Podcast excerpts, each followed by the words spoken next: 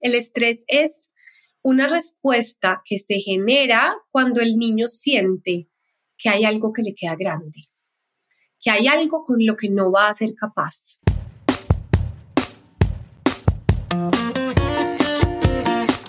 Hola, bienvenidos al Fully Kids Podcast. En este espacio discutimos con expertos preguntas que ustedes nos hacen en fullykids.com y nuestras redes. Conversamos sobre los retos del día a día, de la crianza y salud de los niños. Yo soy Manuela Gómez, mamá de Emilio y Elisa, soy médica integrativa y directora científica de Fully Kids.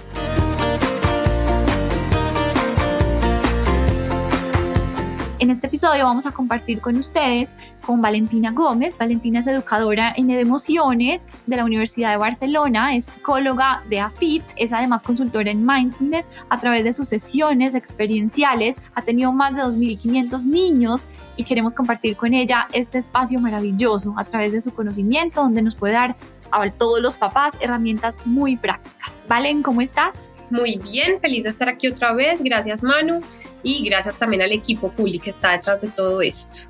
Bienvenidos también a los que nos escuchan hoy y los quiero saludar desde aquí.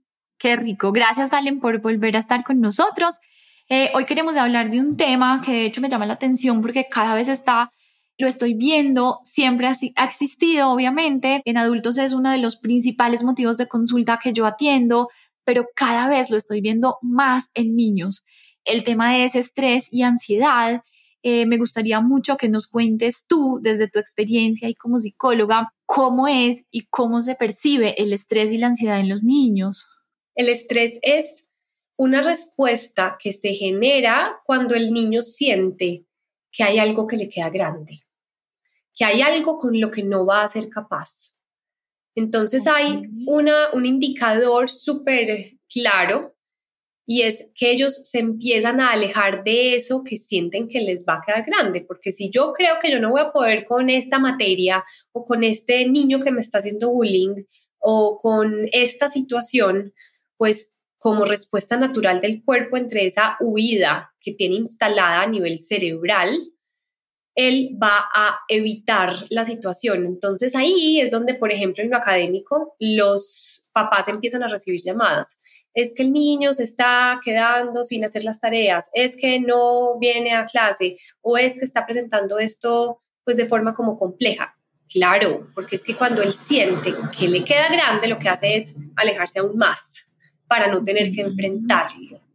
Entonces el estrés es esa sensación como de incapacidad, aunque no es real, pero se sienten incapaces de asumir algo que les está tocando vivir en ese día a día. Valen, qué interesante y me llama la atención en este instante y vuelvo a meter siempre la cucharada de qué bonito es percibir eso en un niño en cuanto a que se nos vuelva un espejo también, porque yo creo que a veces nosotros como papás y con esta cantidad de información, de posibilidades, de todas las oportunidades que hay, también de pronto evaluar muy bien como qué nivel de presión nosotros estamos poniendo en ellos, porque pues entonces los queremos meter a mil clases, los niños tienen su colegio, pero además llegan y tienen clases lunes, martes, miércoles, jueves, viernes y fuera de eso, cuando llegan a la casa les tenemos una rutina y no sé tan bien, entonces si se relaciona mucho el que los niños estén estresados y ansiosos con que también los papás estamos en este mundo que se nos está volviendo pues normal un poco, que no debería ser, eso nunca debería ser normal y que de pronto estemos transfiriendo a ellos. ¿Es posible que esto sea esa o cuál es la causa, digamos, de que en un niño de manera natural y automática, sin esa presión nuestra, pues surgiera un caso como estrés o ansiedad? No, no sería posible. Es decir, la, el reflejo no solo de los papás, y no estamos hablando de culpabilidad, sino de un entorno que tiene unas maneras en las cuales está funcionando hoy en día y que son muy evidentes. Pues claro, estamos viviendo con mucha información, con muchas actividades, con información externa e interna, porque en este momento de la historia y de la existencia la mente ni siquiera para un solo minuto, ella pues dentro de su programación no tiene la función de parar, ella está prendida incluso cuando estamos dormidos y eso está bien, pero le estamos prestando excesiva atención porque dentro del mundo de la producción en el que estamos pues adentrados todos hoy en día, esa mente se supone que es la que nos conduce a que todo salga más, mejor y, y cada vez más rápido. Y entonces esa predominancia mental que está gobernando en la actualidad sí es un factor causante de el cómo estamos viviendo y experimentando los días. Los adultos y por ende los niños, porque los niños ven el ejemplo, ni siquiera tenemos que verbalizarlo, ellos lo sienten de forma directa y entran en ese bucle de una forma muy fácil también. Entonces, justamente esta mañana estaba en una cita con unos papás y con Dani, que es la líder del área de niños y adolescentes en habilidades de vida, y Dani les preguntó, ¿el niño tiene tiempo para no hacer nada, para aburrirse? Claro. Y los papás decían, eh, no estoy tan seguro porque no hay tiempo para la inactividad.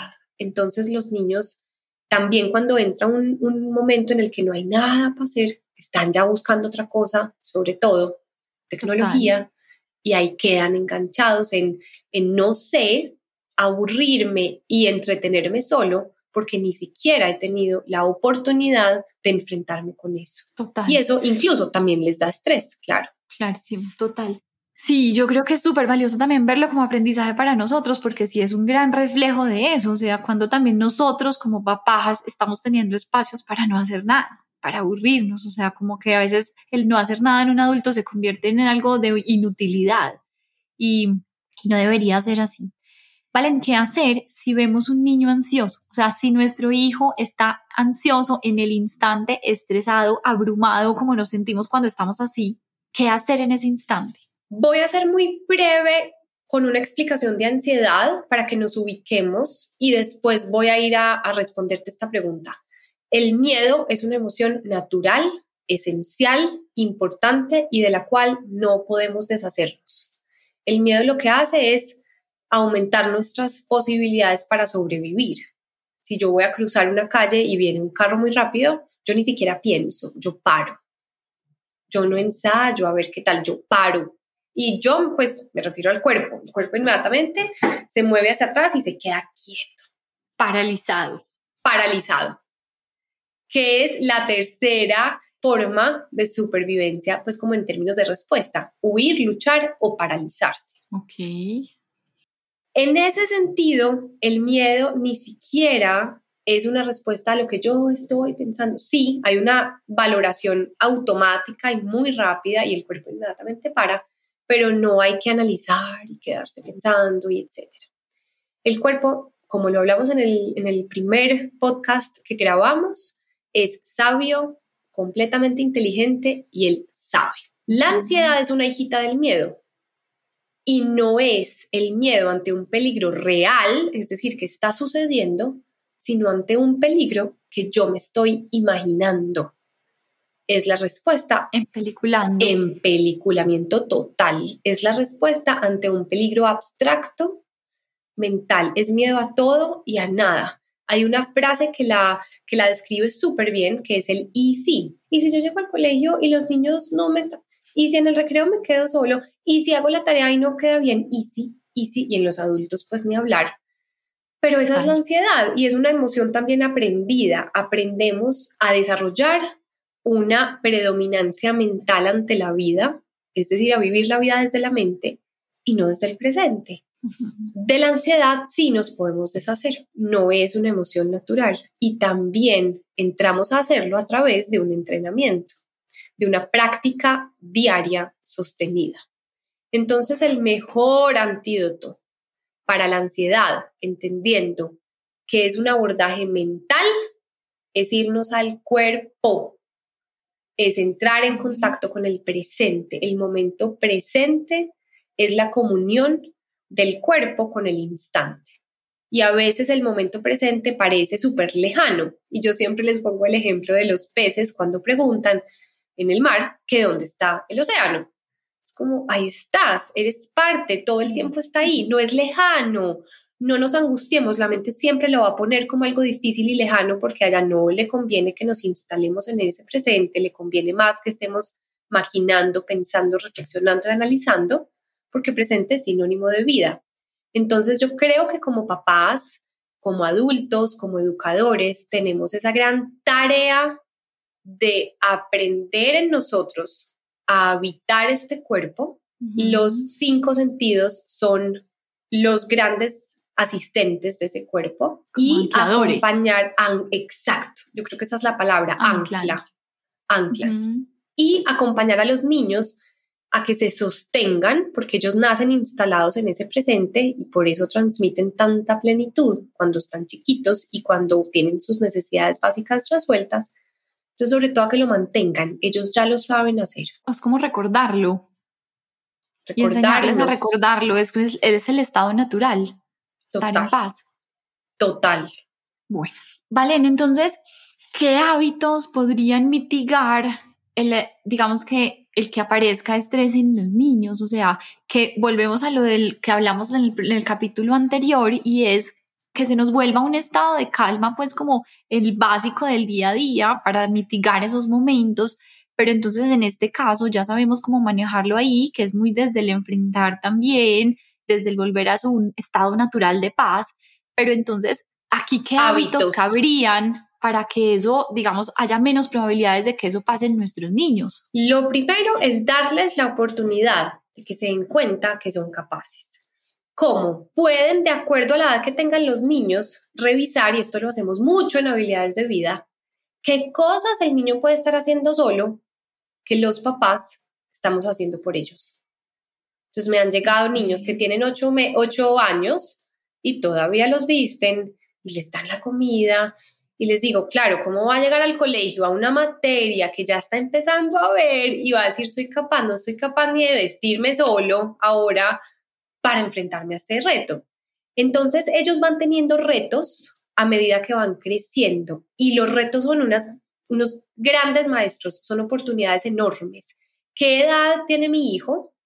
Y qué cosas puede estar haciendo solo. Entonces, yo entiendo que mientras van creciendo, pues limpiarse solos es complejo porque no lo hacen del todo bien y, y pueden dar bacterias, infecciones, etcétera. Eh, pero probablemente sí pueda darle la oportunidad de que escoja su ropa. En estos días una mamá me decía, pero es que si yo lo dejo, siempre va a escoger una camisa de fútbol, la misma camiseta de fútbol.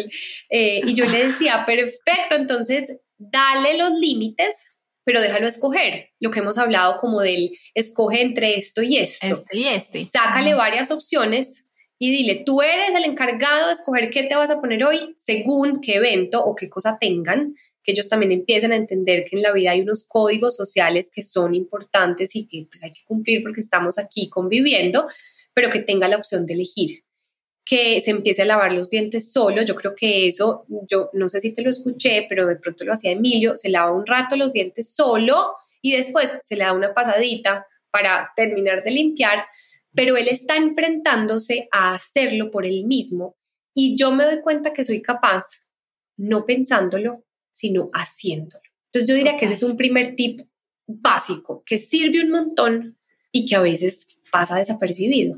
Claro. Sí, porque creo que es una oportunidad perfecta para empoderarlos.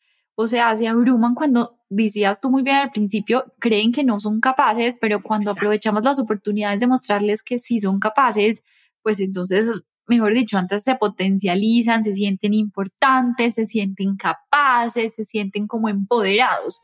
Y eso es súper valioso. Me encanta. Bueno, mejor dicho, qué rico este episodio, qué útil. Gracias, Val. A los que nos escuchan, muchas gracias por compartir su atención con nosotros. Esperamos que salgan de aquí con una herramienta más para sus vidas. Recuerden visitar fullykids.com o nuestras redes arroba fullykids. Hasta que nos volvamos a encontrar.